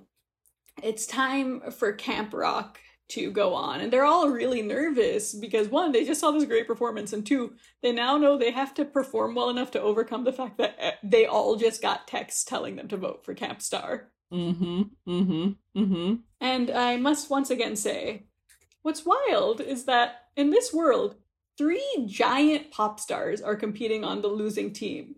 You're telling me that two thousand ten era stands? The under the underdog team. The underdogs have the Jonas Brothers. This world's Jonas Brothers. And I was just like, like, there's no way that, like, Stans, I know, like, the Stan era is more recent, but, like, even in twenty ten, Twitter existed. You know, they would have been like, vote for Connect three under, like, random-ass Twitters. Come to Brazil. Vote for Connect three. Like, but you know what? They're still nervous, and they get out there. And they sing, This Is What We Came Here For, but not the Rihanna and Calvin Harris one. This song is a beautiful, wholesome song where, yes, Shane and Mitchie are the ones singing, but everyone is participating. Mm-hmm. There's there's there's little Frankie Jonas's videos all from camp playing in the mm-hmm. background. There's people on trampolines in the back. Everyone's just having a good time. I feel bad for Mitchie because when Mitchie was singing, you definitely could see her breath. And I was like, is it cold? Oh, these poor kids. These poor children. But it's, it's a, it truly is like a love song devoted to camp and like the, the love of camp. And I was like, oh. It's very sweet. I will say these campers come out to sing. They're barely in, co- they're, they're, they're dressed kind of normal. And I was like, it truly does look nothing like the spectacle we just witnessed from Camp Star, but it is wholesome. Mm-hmm. And what it does show is, again, like how much fun they're having at camp, right? Um, yeah. And it just like, yeah, they don't have the production value, but they got, they've got great voices and they have an abundance of heart, you know? So they're, yes. And um, I'll be honest, the video ends with a clip that made me tear up for reasons I kind of mentioned earlier, because the last clip in their video of their fun summer is the junior rockers giving Jason a birdhouse shaped like a guitar. Oh, and I was like, he's been waiting two movies. it, was, it got me. And it's the payoff of a joke from the first movie, which to me is cry-worthy. But it was also very sweet because it was like, yeah, he was having trouble with these campers and they knew what he, they made him this beautiful little birdhouse. And so they perform, every, they're like, every the whole crowd is cheering. Everybody is bringing out their phones. Connie, all the kids on stage, they're all texting for Camp Rock and Axel is talking. Bring out those flip phones. Sorry. Uh, no, I agree. I, if in twenty ten, you and I would have been on our matching Palm Centros texting up a storm. And Axel's like, it'll never sell. And Brown Brown's like, you know, it should still be about the music. And he's like, that's why you'll never make it in this business. And then the audio cuts out, or the, the voices cut out as we watch Camp Rock lose. I I want to say I lo- I I love this as a choice to like how they determine like who won. So it's this like silent slow-mo of like seeing Mitchie's face fall, oh. of Axel raising his fist mm-hmm. and hugging Luke, of like us not actually hearing mm-hmm. who won, but like visually seeing people's reactions to understand like, oh, they lost. Like, I think it was a great film choice. I loved I it. I did too. And you see like Tess like be happy and then her face falls when she sees her friend sad. And Mitchie is crying. Yeah. And you know, Demi brought it to this moment, which is why I think it works so well. Like when Mitchie's face falls, like Avery said, Mitchie's face falls. And Tess like reaches out to Mitchie and it's like, okay, Tess, we can't keep going through this with you. Learn the lesson or don't learn the lesson. But like she reaches out to Mitchie, which is a really nice choice. It's really nice because, yeah, we don't need to hear the cheering to know what happened. We know exactly what happened. It's silent. And then we go to our very sad final campfire. And this is a funeral. This is, the vibes are bad. Like, Mitchie is folding up the Camp Rock flag for one last time. She's like, I guess I'll take it home as a souvenir. Because Camp Rock's done for is what all these kids believe, right? Like, why wouldn't it be? Yeah. Even Shane is like, I can't believe we lost. Sir, you're going back to your career as a rock star. You don't have the concerns of these children. But it's like, can't believe we lost. And Mitchie says, every song can't be a hit. Doesn't mean we have to stop singing. And I was like, yes. Apparently she was quoting Shane. I don't remember when he said that. She's like, like you said. But anyway, I was like, yeah, every song can't be a hit. Doesn't mean we have to stop singing. Speak on it, Mitchie. And she says, you know, I'm, what we're getting here is uh, one beautiful conversation. Because she's like, I'm really sorry I didn't spend more time with you this summer. And he says, hey, the whole reason I came here, this boy cannot stop saying this. But she interrupts him. He's like, yeah, to get to know me better. And he's like, well, I learned everything I needed to know. So sweet. And what do we get then, Avery? They kiss! Classique D COM. Takes two movies to kiss. Yes, yes, yes. With the exception of Cloud nine. Cloud nine was too steamy for a D COM. It really was. Listen, that thing should have been on Hallmark. Oh. But yes, movie two, we get a kiss. Oh, so so gorgeous. If it's truly like they were like, okay, this is how well High School Musical two went, so we got to do this. They got a kiss at the end of the second movie. And you know what? It worked again. um, and then we have these uh, Mitch and Mitchie, Mitch, Mitchie and Shane lead the campfire song, which is, this is our song, this is our summer. Uh, it's very cute, it's very sweet, it's heartfelt. All the kids join in, they got the campfire. Um, and then Frankie spots some canoes. And who's in the canoes but the Camp Star campers? They come across the lake because, and they want to hang out because they don't get to do this type of thing. Aww, that's so sad. And they're all coming saying that, like, they want to join Camp Rock next year. Is there still room? Is there still space? They just want a normal camp. And parents are calling because, again, what they, the whole thing was, Brown was like, when parents see Camp Star versus Camp Rock, they're going to want to send their kids to Camp Star. But what Mitchie did by putting this video of all the summer fun on screen is she showed them how much more fun, how much more the kids were enjoying Camp Rock, and that's what parents saw, and now the phones are ringing off the hook. So in a classic D COM and like great movie fashion, they lose the contest but win the bigger victory. Mm-hmm. Now there, I think every time I say that I do reference the fact that our number one listener, one of many number one listeners, Carrie Crowley, loves like when you lose the competition but win the bigger victory.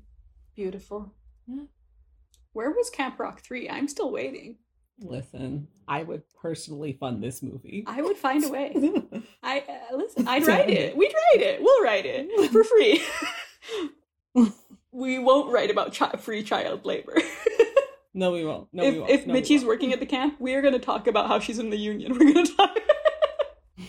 We're going to talk about how her collecting paychecks. Right? Wow. God. You know what? As much as it stressed me out, as much as it made me angry, it still hits. Truly, my brows were yeah. furrowed every time Brown was on screen. Oh, no. We saved camp. The phones are going crazy. They're ringing off the hook. People want to camp to come. People want to go to Camp Rock, and Camp Rock will live again. Mm-hmm. Well, Jahan, I think we know how we felt about the movie. It's time for Adam's Corner. It's time for Adam's Corner. Oh, we do need a song for it.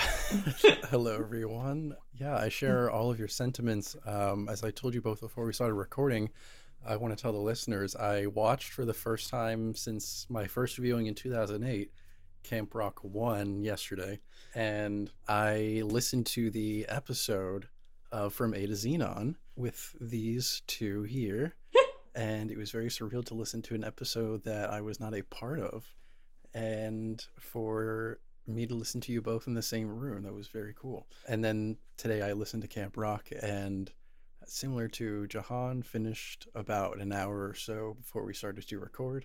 Absolutely incredible. The chemistry between, honestly, all of the Jonas Brothers and Demi Lovato is incredible. um, I did not pick up on Frankie Jonas in the movie.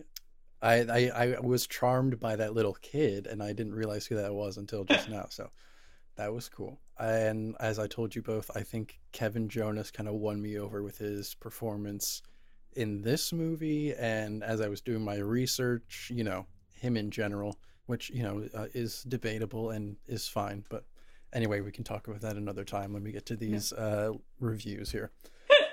This first one I like to read in like a small British girl's accent. Not that I'm going to do it, but I, when I read it online. Um, this movie is amazing. I like Demi from Princess Protection Program, and she is awesome. Do watch the movie. um... This next one is, I love the movie, in all caps. First, the movie has a lot of details. Second, the movie has a lot of friendly scenes. And I didn't know what they meant by that, friendly scenes. Next one, forty percent Rotten Tomatoes? No, one hundred percent. The dancing was amazing. Songs were so good. You don't even know how much I love this movie. And then like a million exclamation points. Put this movie in with my ashes. Thanks. Agree. This next one is from three years ago, so it says, nine years later, and I'm still watching this movie. But they should make another one where Mitchie runs Camp Rock, and Mitchie's daughter goes to Camp Rock and falls for a less fortunate kid. You know what I mean? Question mark. And my answer to that one was, no, I don't know what you mean, actually. What is that, a less fortunate kid?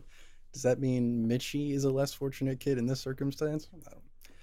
Anyway, I think they're just talking about one being the rock star and one not being a rock star, but kind of hit me the wrong way there. Anyway, this next one, I love, I think this one is British too. Uh, I love when they, you can kind of catch where they're from with the spelling. Um, and this one says mummy. So I love Camp Rock. I watch it with me mummy. I don't really like American film, but when I came across Camp Rock, I fell in love with it. Demi Lovato should make Camp Rock a seasonal movie. Thank you. I rated a five. Agree with the seasonal movie. Just I want some Camp questions Rock about why all these British kids are coming across Camp Rock and feeling so strongly. Hey, hey they they sent that text worldwide, so everyone in the oh, I guess the Western Hemisphere.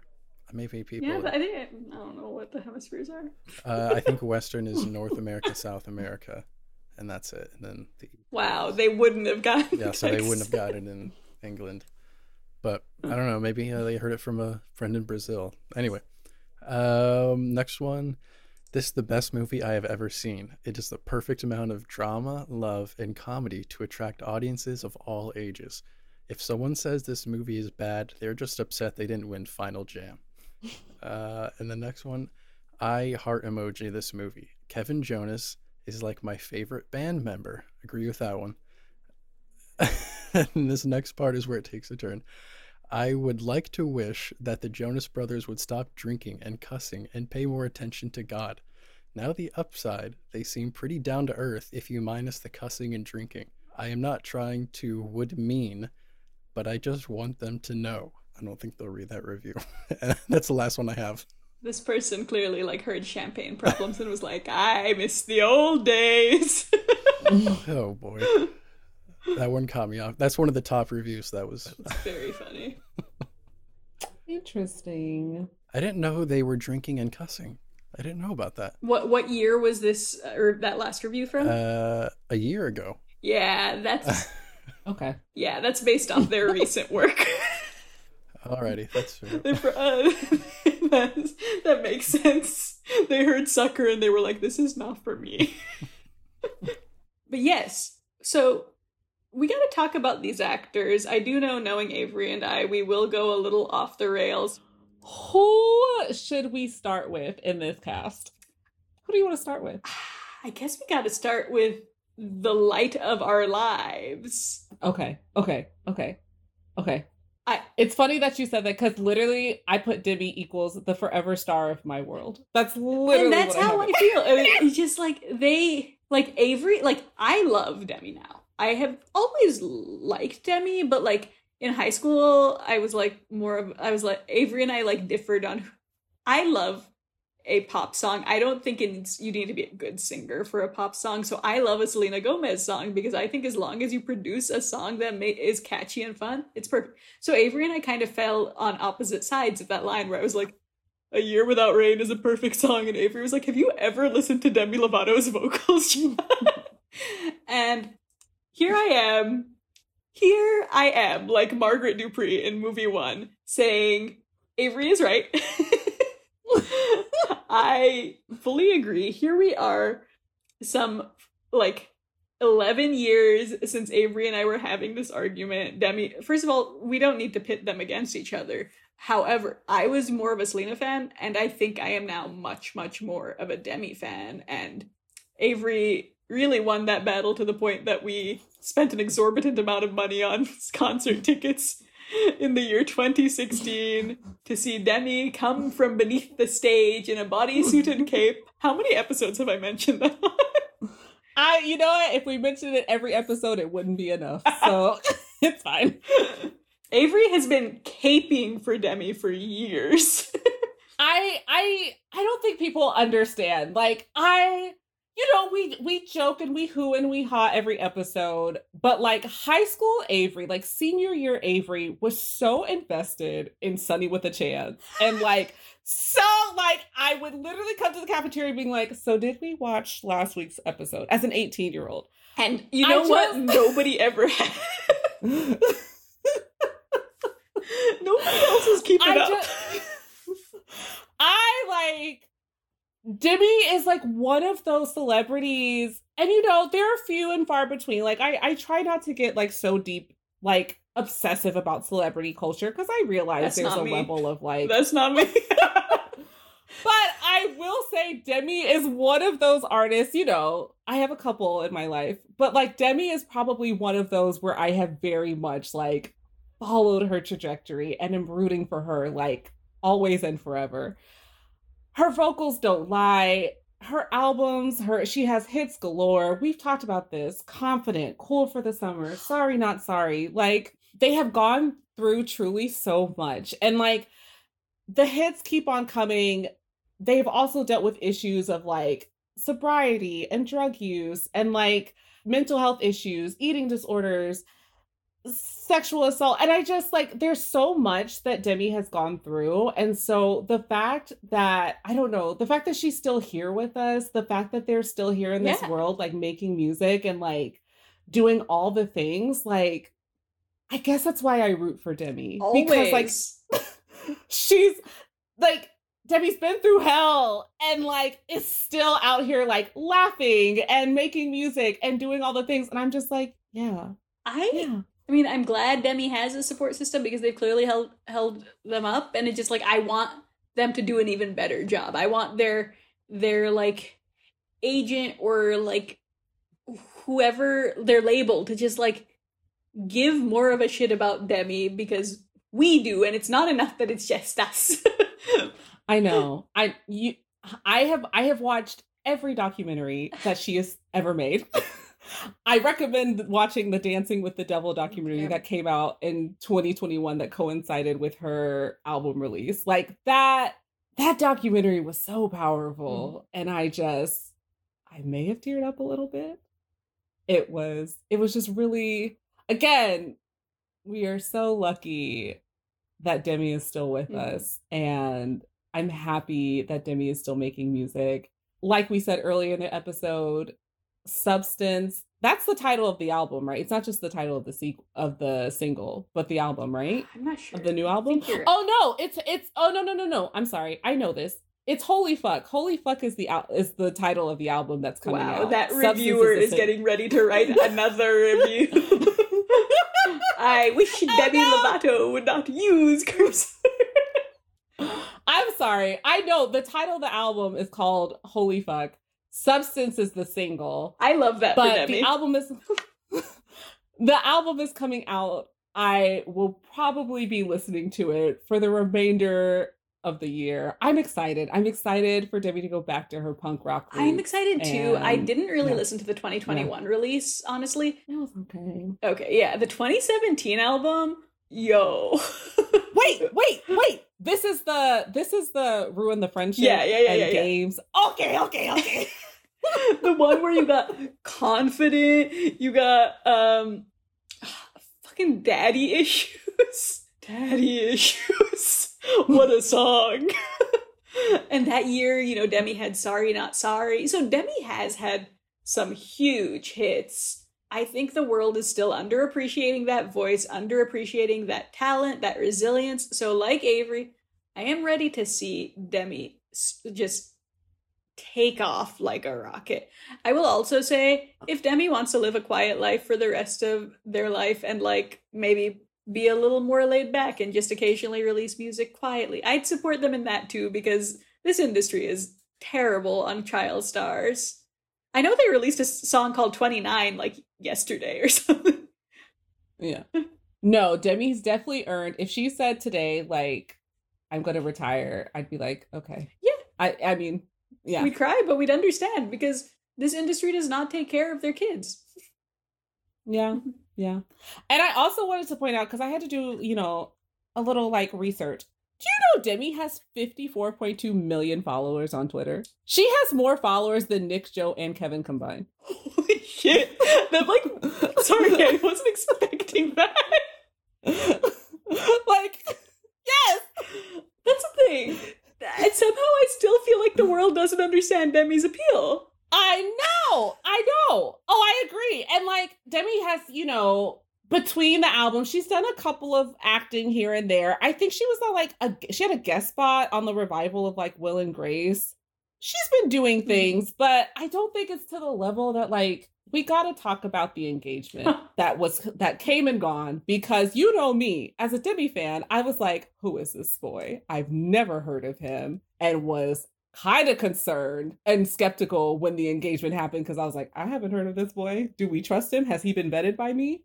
He was not, and he was gone, and I'm happy he is. And that's all I'll say about that. I just want Demi to have a nice, relaxing life, yeah. And maybe making some music every now and then. Preferably working with the Jonas Brothers. We were rooting for Ruin the Friendship to be about Nick Jonas, I remember. Do we still think it's not? Because I think it still is. Listen, like Adam said, the chemistry with every Jonas Brother. I mean, they went on tour together. The tour that we saw, they were touring together. They were doing promo together. They got really close. And that was the thing, too. Like, even after, like, her and Joe broke up, like, her and Nick mm-hmm. were, like, still very much friends and, like, collaborating and doing things behind the scenes for each other. So I was always like, oh, I think this song is about Nick. Also, Demi did sing the Star Spangled Banner at the Super Bowl in twenty twenty. So, you know, Demi is, I think... still a massive celebrity. I just don't understand. The conversation around them feels like it's it's missing how good that voice is, I feel like, somehow. And I don't know why. Mm-hmm. Mm-hmm. I don't know if mm-hmm. it's like the songs mm-hmm. aren't getting to people, or people aren't realizing how good they are. I don't know. All of you, every single one of you, stop sleeping on Demi.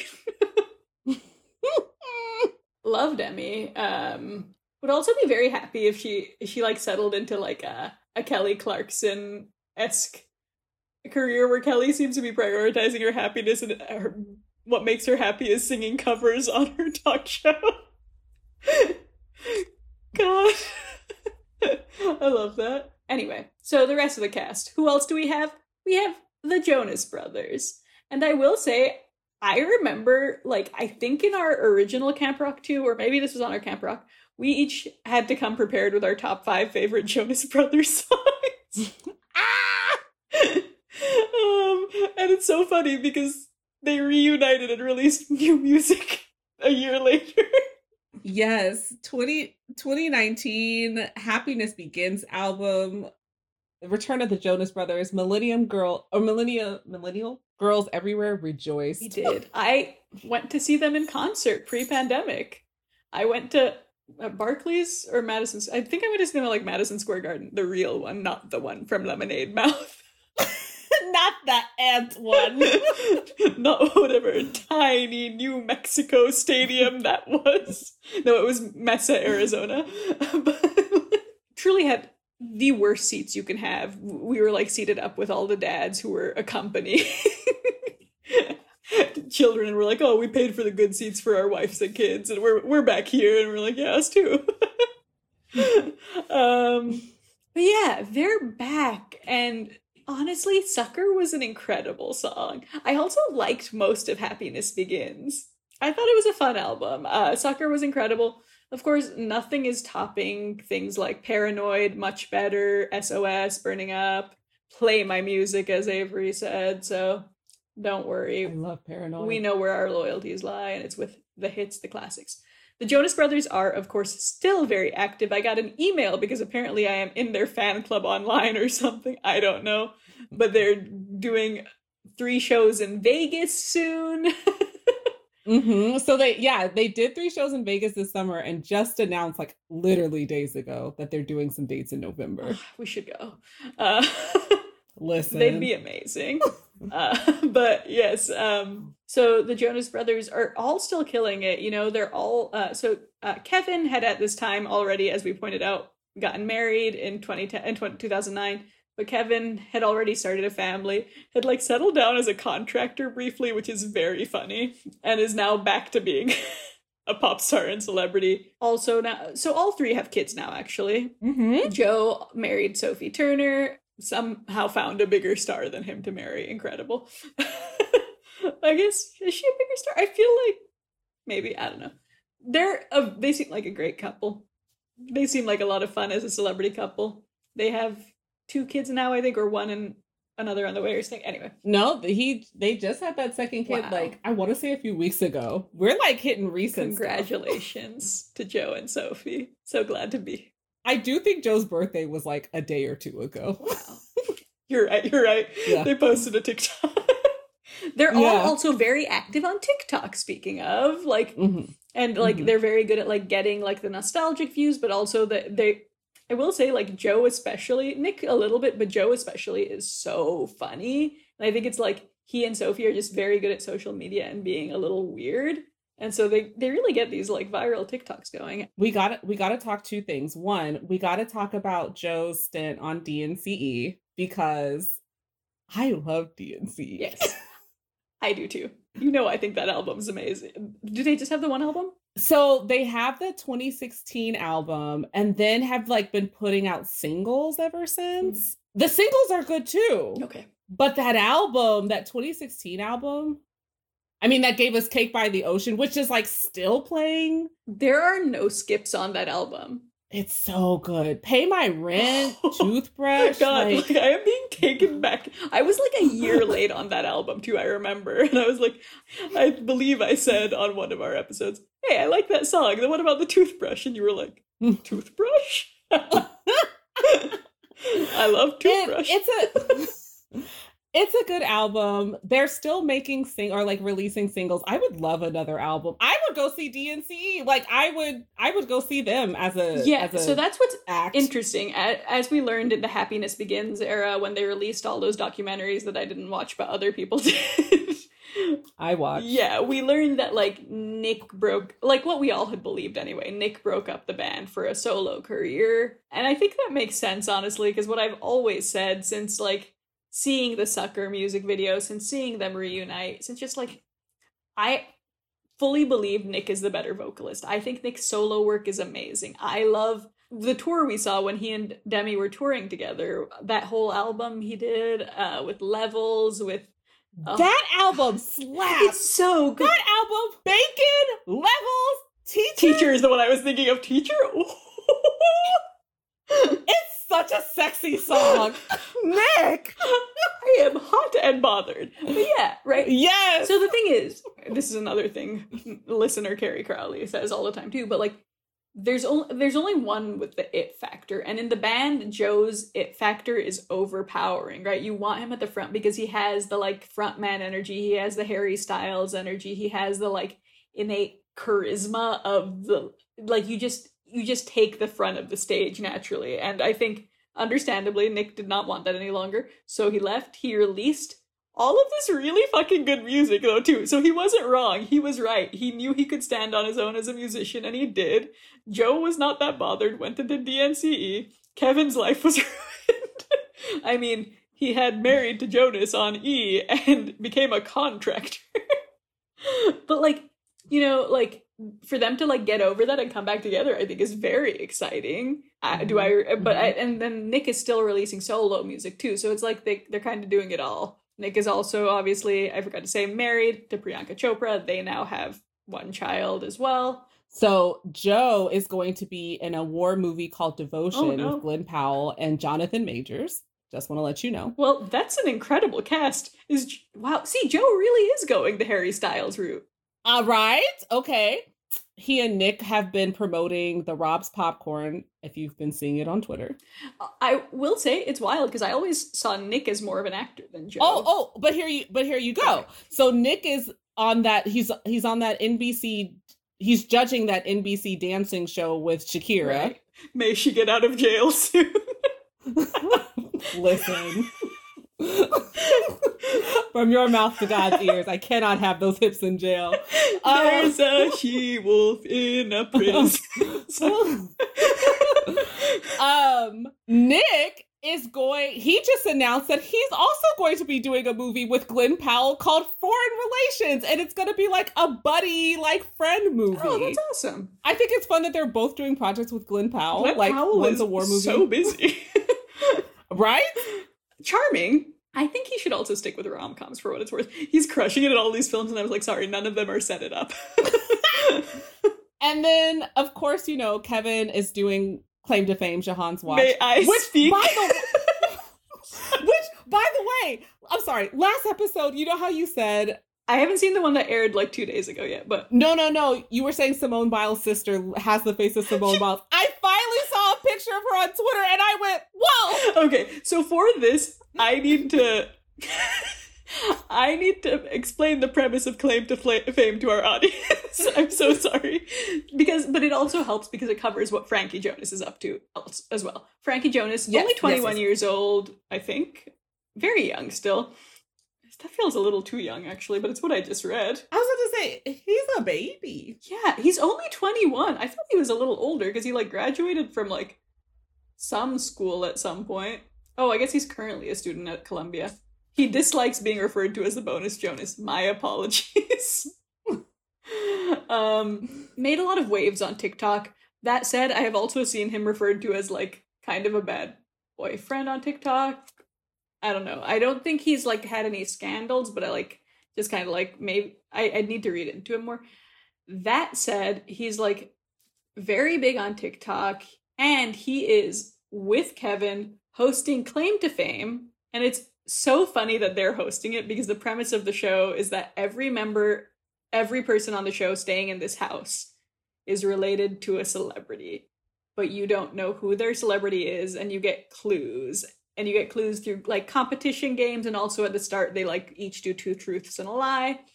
So just as an example, the most obvious one is that this girl gets up and she says she's related to an Olympic athlete. Um, it's her sister and she's a track star. And then you look at this girl's face and you're like, you have Simone Biles' exact face. You have, your truth, your two truths are your sister is an Olympic athlete. Your lie is that she's a track star. And it's just such a funny show because it's like, that's Frankie Jonas' entire life. Like, he is related to the celebrity. And they were like, yeah, let's have him host. And they're honestly doing a great job hosting. They have a really fun dynamic considering they have, like, what, fifteen years between them as brothers or whatever. And it's been, it's, I've really enjoyed it. I think it's the silliest thing, but yes, Simone Biles' sister has her exact face. I finally saw a picture today and I was like, whoa, Jahan didn't lie. It's really funny because, again, the premise of the show is that it's a competition where you have to guess the other people. And if you guess right, you're safe. If you guess wrong, you have to go home. So everybody wants to keep the sister as their ace because they... They don't want to use the person they know. They want to always have one person they're sure of.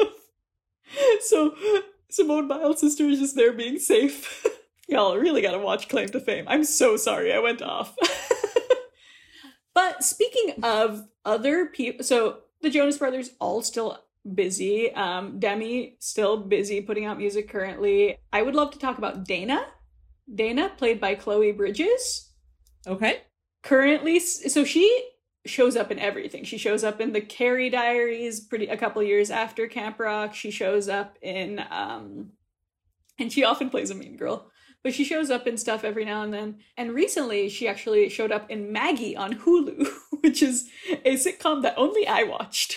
I have not seen it. I know you told me to. I have not seen it. Listen, she's just, she's like the nice girlfriend of the romantic interest, which is always a dangerous position to be in. But she's been really sweet and great on that. And so good for her. She's also married to Adam Devine or whatever from... Uh, who I, I know from Pitch Perfect, but he's famous for Workaholics, and they seem like a very sweet couple to me. We have our girl, Jasmine Richards, who plays Peggy. I'm a little sad because when I looked on her IMDb, she hasn't done anything since twenty thirteen. It's not right. She was so good. I know. And okay, I have one request, Disney Plus. As much as I watch your shows and promote all of your content, I need the Canadian shows on the Disney Plus platform, because she was in a show called Naturally Sadie, which I absolutely love. And I would love for audiences today, or the young children of today, to, to watch Naturally Sadie, because I absolutely adored it. We could put that, we could put Life with Derek on Disney Plus. I beg, please. I had to watch it in college, all on YouTube. Put it on the platform. We are begging. And yeah, give Jasmine Richards work again. Yes. I want to see her come back. She was real. Like, uh, she's very charming in this too, with not very much screen time, which is what's impressive. Uh, Megan Martin, who plays Tess. Jahan, why did I not catch that she was in Awkward, M T V's Awkward? Oh my God, we were such loyal viewers. I know. So Jahan and I loved this show called Awkward that was on M T V. Maddie McKibben, forever the teen jock of my life. But she played like a Julie, which was like one of the mean girls. She definitely has, she definitely plays like that popular slash mean girl trope. So she was in Mean Girls two. Mm-hmm. She was playing a mean girl in Awkward. I looked at her IMDb, and like most recently, she does a lot of voice work for like video games. And she's also in like a couple of shorts. But she also, she's, she got married in twenty sixteen to uh, Ollie Higginson, who's a theater actor. So. A great name. Yeah. Uh, it seems yeah. like, yeah, she weirdly has a super long Wikipedia for someone I would say I did not think had been super active lately, but she's super busy actually. I, like, I think because she's married to someone British, she's now very active in the U K, I think. So mm-hmm. we're not mm-hmm. seeing her, unfortunately. Um, yeah. I, I guess um, she. I think she's doing a lot of British theater. She must be interesting as an American. uh, but that's really exciting because I'm glad she's like, having success there. Awesome. Then we have another queen of mine, another love. I have loved Alison Stoner so much since I was a kid, and she was like the weird one in Cheaper by the Dozen, and I was like, yeah, that's what I'm like. That's not what I was like, but that's what I wanted to be like. uh, we love Alison Stoner. I'm sure on the first Camp Rock episode, we talked for ten minutes about how she is like one of the greatest of all time child hip hop dancers. Like, there's never been another to do it like her. When Missy Elliott was honored, I think it was it the V M As? Um, oh, I forget. I think it was the V M As. She brought Alison okay. Stoner back out because Alison Stoner was famous for being the little kid in all of Missy Elliott's videos, which is so cool and so great to see. Alison, like, is also very active on social media as, like, a voice mm-hmm. about, like, sort of coming out later in life and... Also, a lot about mental, she talks a lot about mental health, I think, and just sort of like, I do think she sort of stepped away from celebrity in a sense, but it's weird because she's still putting out tons of content for a huge audience, but not in the same way. I mean, we've talked about her career in the past. I mean, she was in Cheaper by the Dozen. She did the Step Up movies later, I think in like three or four. Mm-hmm. She did a lot of stuff on Disney. Who can forget Mike's Super Short Show? If you were a millennial, you saw Michael, uh, Mike's Super Short Show. And she did some voice work on Phineas and Ferb. Like, uh, she... Yeah, at Sweet Life, too. She was Max. Yeah. Busy, busy, uh, and often playing tomboys, which is, it's very funny because, that, like, cause, like, she came out and, like, did this video where she shaved her head and stuff, and it was this whole thing. And it was just very funny because I think, like, all of TikTok and Twitter was, like, like, seeing her play a tomboy as a kid with so many kids, like, being feeling like they were seen as, like, queer kids. And then she came out. So that's fun. Also, I would love to say, I love the haircut that she has because it really accentuates her cheekbones. I like, know. She has, like, her face is dynamic in a way that, like, I don't think was shown when she had, like, more hair. Mm-hmm. And now that she's cut it, her face is impeccable. Really? I'm sorry. I was looking her up on Twitter today and I was like, yeah. It, you're correct. Uh, it was the right call. Yes. Absolutely agree. Um, but yes. Uh, yeah, I, I loved her. Um, also, just while we're speaking, I guess, about um, their pasts, uh, Demi Lovato, we got to count up her um, D COMs. So she has Camp Rock one, Camp Rock two, and Princess Protection Program. Is that it? Does that count as like a... I don't know if that counts as a D COM regular. We never set the number limits. But I think the fact that she did have a two-season show, Sunny with a Chance, You're right. too, as well. She, I mean... Yeah, that makes her one yeah. of our, our... That makes them one of our, like, D COM uh, stars. Up. Uh, listen, yeah. nobody's up there with Brenda Song yet. I think, like, the scale really ends at Brenda Song, and you can, like, reach up to that level. I think that's that's kind of everybody. I feel like if we go any further to talk more. I know. We, would, we could do a we whole would... episode just about Demi and the Jonas Brothers, and we really shouldn't. Yes. Like, we did not go deep into their past because we know it would drive you all away. But yeah, Camp Rock two... is a D COM sequel. We don't get a ton of those, uh, but when we do, they're fun. We get to see our friends again. We get to see our friends with slightly better hair and style. I I was took the words right out of my mouth. I was like, hair, so much better. Oh my God, we didn't even cause... talk about Shane's hair. It's like straightened all of the first movie, and they were like, okay, movie two, Joe Jonas can have his curls back. Everybody looks great. I I watched this movie, and I remembered why I had a crush on Nick and Joe growing up. I'll say I'll just say it. Absolutely. Yeah, it's very funny that they like decided that like Kevin, who I love but can't really act, would would always play the dummy, including in jo- yeah. Jonas the series. Very strange choice. Yeah. You know, this movie, it's it's a blast, you know. It are a lot of the songs forgettable? Yes, but the songs that hit hit. Absolutely. Absolutely. Stop making these tweens work so hard is my takeaway. But, you know, I understand why they made this film, right? Why you have these superpower talents of the Jonas Brothers and Demi Lovato. Bring them back together. Do it again. Put them even, like, put the Jonas Brothers even more in the movie. Put even more songs. Camp Rock is a very special movie. So they did it a little differently this time. But, you know... It, it, it was fun. Absolute thrill of my life. I I truly enjoyed. I I love seeing kids doing what they love, doing what they do. I think this is just a great movie to end the summer on, to like end with camp. And I'm excited and can't believe that we have done a year of this, Shahan. Like, ah, I'm so excited. What, like, next season? Is this season two of a, of the show? I don't know. Wow. But I guess so. I'm, I'm excited for what this season two is going to bring. And as always, Adam, we couldn't have done this without you. Yes. Thank you so much, Adam. This, this next year, this whole year of uh, From A to Xenon, like Avery said, doesn't exist without you and your hard work. Wow. I can't believe we made it a year. Um, thank you so much for listening. This is From A to Xenon. Subscribe, rate us, follow us at From A to Xenon. If you have a crush, like Avery had on Joe and Nick Jonas, perhaps you can email it to us at supernova girls twenty forty-nine at gmail dot com. I don't check the email, but I trust one day I'll open it and there'll be a crush in there. uh, so you can follow me at Jahan four one three on Twitter. Adam is at the podcast Adam across all platforms. And Avery, I'm at Camille Says thirty-six. Thank you so much. This is our song. This is our summer.